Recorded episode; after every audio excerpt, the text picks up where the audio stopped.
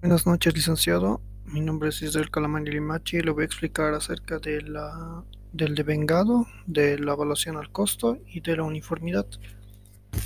El devengado es aquello que en todo gasto que se haya incurrido dentro de la empresa, pero que todavía no se haya pagado o todavía no se haya recibido el producto, por ejemplo, de lo que estamos pagando, que el hecho contable sí ha sucedido, pero el, en sí el, físicamente tal vez no, no se tiene ni el dinero, tal vez ni se tiene el producto.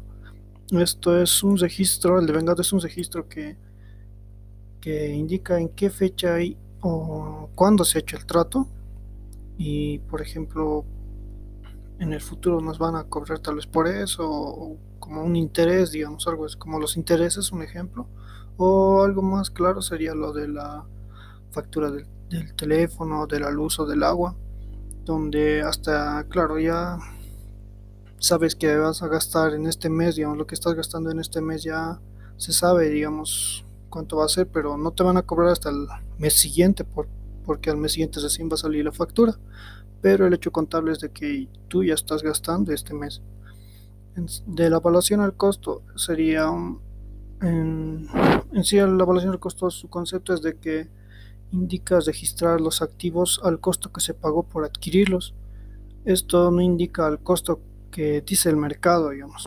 Por ejemplo, la compra de un automóvil uh, que se compra, digamos, eh, de, digamos que de otro país compramos un automóvil o mercadería de otro país, tal vez nos cuesta alrededor de 10 mil bolivianos, un ejemplo, y, pero para traerlo se va a tener que usar transporte, pasar por aduanas y todo eso más va a costar. imagínense que va a subir nuestro valor de la mercadería hasta unos unos 15 mil, digamos, porque 5 mil bolivianos, digamos, se ha, se ha gastado en, en, lo que es traerlo por transporte y pagar aduanas y todo esto.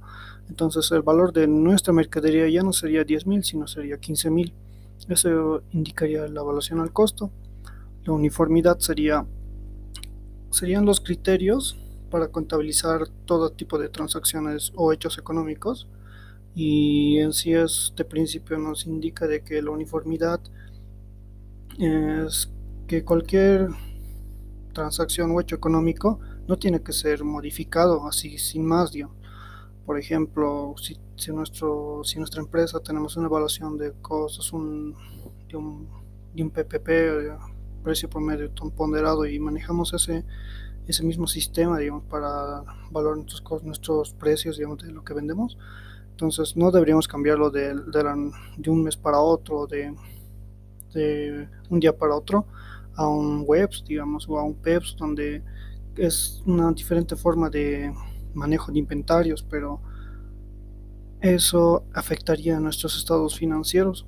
Y para hacer dichos cambios simplemente tiene que hacerse un cierre de ejercicio, cierre de operaciones y volver a iniciar otro nuevo, porque no se puede comparar dos dos, dos ejercicios, um, dos ejercicios que tengan diferente método, digamos.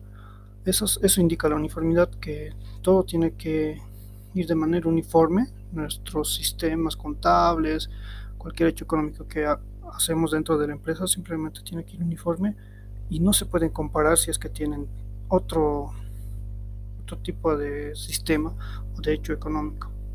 Eso sería, eso sería todo, licenciado. Muchas gracias. Buenas noches.